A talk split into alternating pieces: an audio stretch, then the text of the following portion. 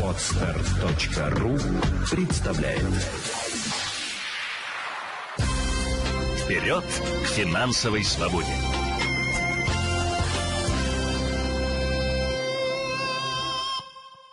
Приветствую всех, кто ко мне присоединился. Итак, начнем. А, как увеличить доход, э, сидя в декрете? В декрете я являюсь врачом и работаю обычно в поликлинике.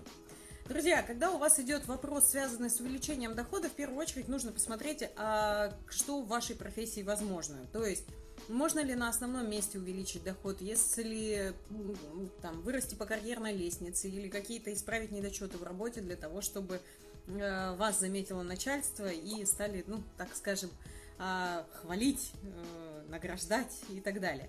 Если же э, вы понимаете о том, что ну вот в поликлинике, например, э, зарплата точно не вырастет, тогда нужно искать альтернативные варианты трудоустройства. Это могут быть э, частные клиники, это может быть повышение квалификации, чтобы э, куда-то, какое-то новое направление уйти. Это возможны онлайн-консультации, раз вы врач, а, то сейчас огромное количество мессенджеров, связанных, даже не мессенджеров, а приложений, которые связаны с онлайн-медициной, и вы можете также стать одним из таких онлайн-докторов, которые будут давать э, какие-то консультации.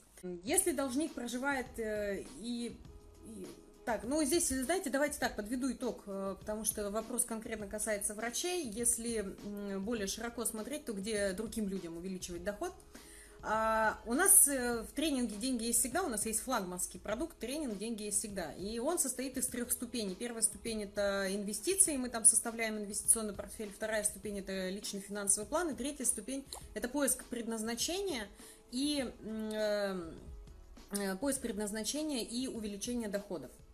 А, так вот, в третьей ступени мы выстраиваем пошаговый план, как вам увеличить доход именно в вашей профессии, да, то есть вне зависимости от того, кем вы работаете. Мы заглядываем, а, мы заглядываем именно в систему, в которой вы варитесь, смотрим, что для вас важно, чтобы закрывались ваши потребности, то самое предназначение ваше ищем, дело по душе, и уже после этого выстраиваем план по увеличению доходов.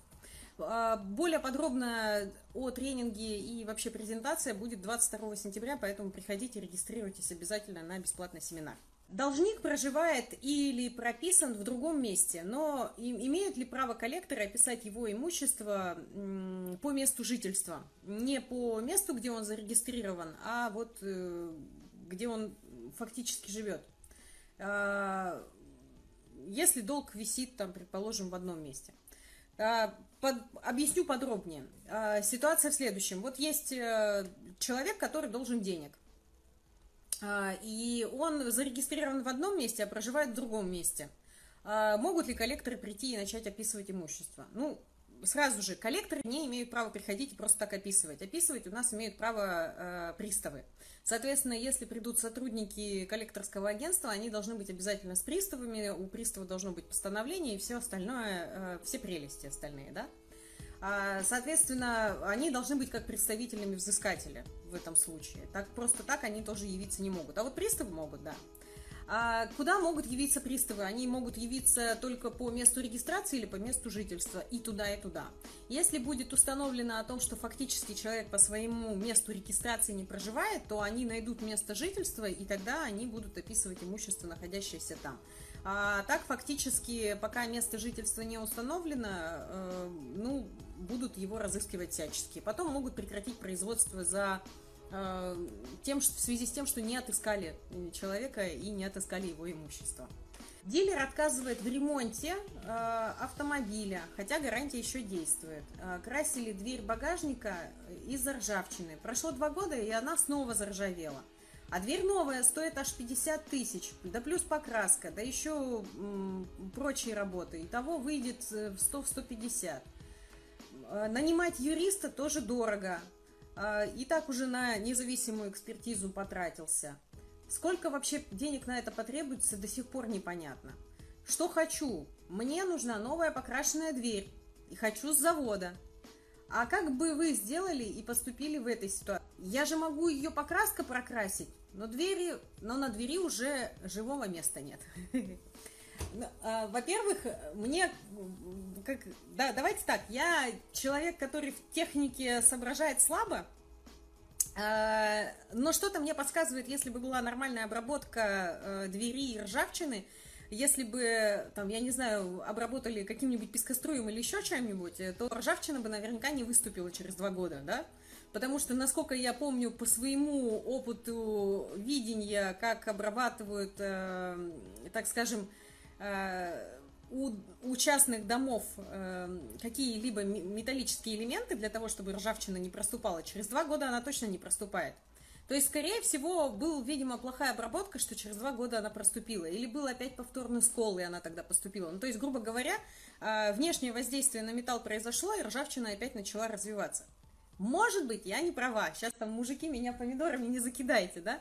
А, возможно, я не права. Вместе с тем, я как рассуждаю? Я рассуждаю с точки зрения юридической. Если вы хотите прям заменять дверь и идти, чтобы все это было бесплатно, то, конечно, вам нужно потратиться на юриста и уже заниматься с юристом полноценно, да, чтобы он изучил документы, чтобы он изучил гарантию, чтобы он понял, попадает э, ваше право, есть у вас по гарантии заменить прям дверь или нет – ну, как часто ее ремонтировали, если неоднократно. Если вы прям совсем не хотите подключать юриста, но и сами не готовы во все это вникать, а, то а, а вы уже написали о том, что вот по гарантии по каско я могу покраситься, ну тогда попробуйте покраситься по каско и установите, какой гарантийный срок на работы будет. И если в течение этого срока опять будут проблемы, то вы уже можете проговорить заранее, вот сейчас на берегу, что, ребята, вот у меня показка, можно покрасить дверь, пожалуйста, снимите старую краску, и там, что там, штукатурку, что там еще бывает, а, и грунтовку и так далее, там, заново все прогрунтуйте, заново все отшлифуйте и заново все покрасьте. А, и гарантия какая на эти работы. Если гарантия в течение срока гарантии все сломалось, значит у вас есть право требовать э, исправления. А так, по большей степени, если вы прям хотите заморочиться с тем, чтобы вам дверь заменили, я рекомендую просто нанять юриста, который изучит весь пакет документов. Исходя из того, что вы написали, вот я вам рассказала. Значит, у нас 1 сентября ввели э, так называемую внесудебную процедуру банкротства, которую можно сделать через МФЦ. А, важно, чтобы задолженность была свыше 50, но меньше полумиллиона. А, задолженность по всему, там, по всем-всем-всем долгам, которые у вас есть. И второй важный момент, чтобы у вас в отношении вас не было действующего исполнительного производства.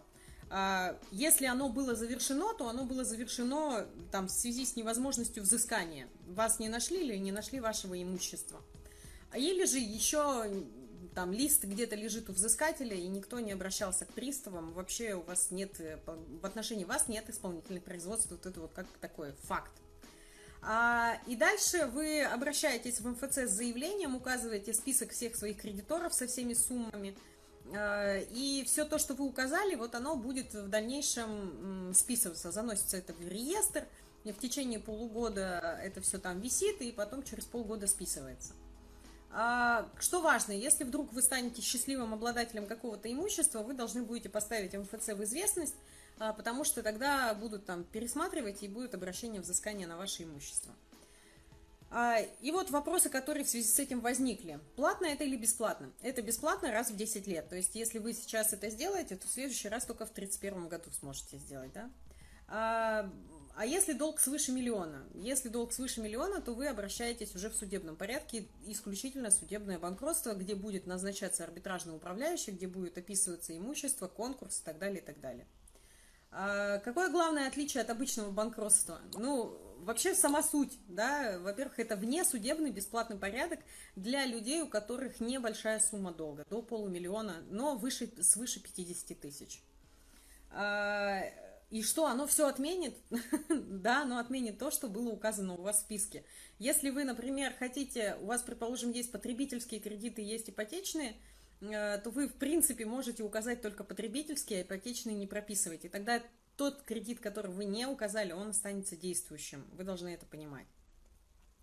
Банкрот не должен официально работать. Может и должен, на мой взгляд, человек работать. Ну как без работы сидеть? Это же нужно же на что-то питаться и на что-то жить. А, нет, э, э, нет никакой зависимости от того, работаете вы или не работаете. Вы как вам не откажут в банкротстве, если вы работаете. Если у вас есть постоянный доход, ну и хорошо, и, и счастье. А, то есть увольняться не нужно. А если есть исполнительное производство, то как быть? Ну, во-первых, или ждать, когда его завершат, и, э, и только после этого тогда взять постановление у службы приставов и уже обращаться. А, ну, здесь по-другому никак, потому что не должно быть действующих исполнительных производств в отношении вас вообще. Говорят, грядет вторая волна, снова будет удаленная работа, целыми днями уроки с детьми, а, и непонятно, что с зарплатой, как же подстраховаться и вообще быть готовым к таким ситуациям. А, друзья, давайте так, вот 22 сентября у меня состоится большой онлайн-семинар, э, где я буду, рас... что нас ждет э, после пандемии, да, личный финансовый план и инвестиционный портфель э, в новых условиях, новой реальности. Регистрация уже открыта.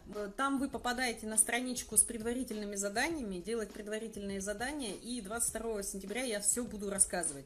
Как раз-таки это на том и нацелено, что я хочу рассказать и дать инструменты, которые позволяют в любых э, стрессовых ситуациях выживать. Потому что э, люди, которые проходили обучение у нас ранее, они встретили ну, вот эти три волнения, которые происходили этой весной, сильно спокойнее. У большинства есть финансовый резерв в трех валютах. А, есть понимание, куда вкладывать деньги, инвестиции. Есть понимание по работе, как э, зарабатывать деньги. Есть план по увеличению доходов. И дальше человек просто, ну, как бы твердо стоит на ногах, он понимает, что все контролировать в этой жизни невозможно. Но хотя бы вот эти свои финансовые затраты можно контролировать. И, соответственно, а, человек просто открывает свой финансовый план и смотрит, ага, Значит, по э, финансовому плану у меня там планировался автомобиль. Прокачаемся, смотрим, получается или не получается. Не получается, переносим. И вот именно в таком виде э, у финансово грамотного человека происходит э, столкновение с реальностью. Спокойно. То есть нет, без надрыва, без э, желания там бежать куда-то и что-то делать. Все все приходит, все уходит, все нормально. Главное, что я знаю, как мне действовать. Именно об этом я и буду рассказывать 22 сентября, на примерах показывать, как действовать в непредвиденных ситуациях. Что делать для того, чтобы закрыть кредиты быстрее. Как накопить на финансовый резерв. А, в чем хранить деньги и так далее. Куда вкладывать, во что инвестировать. Поэтому регистрируйтесь, буду рада всех видеть. Вперед к финансовой свободе!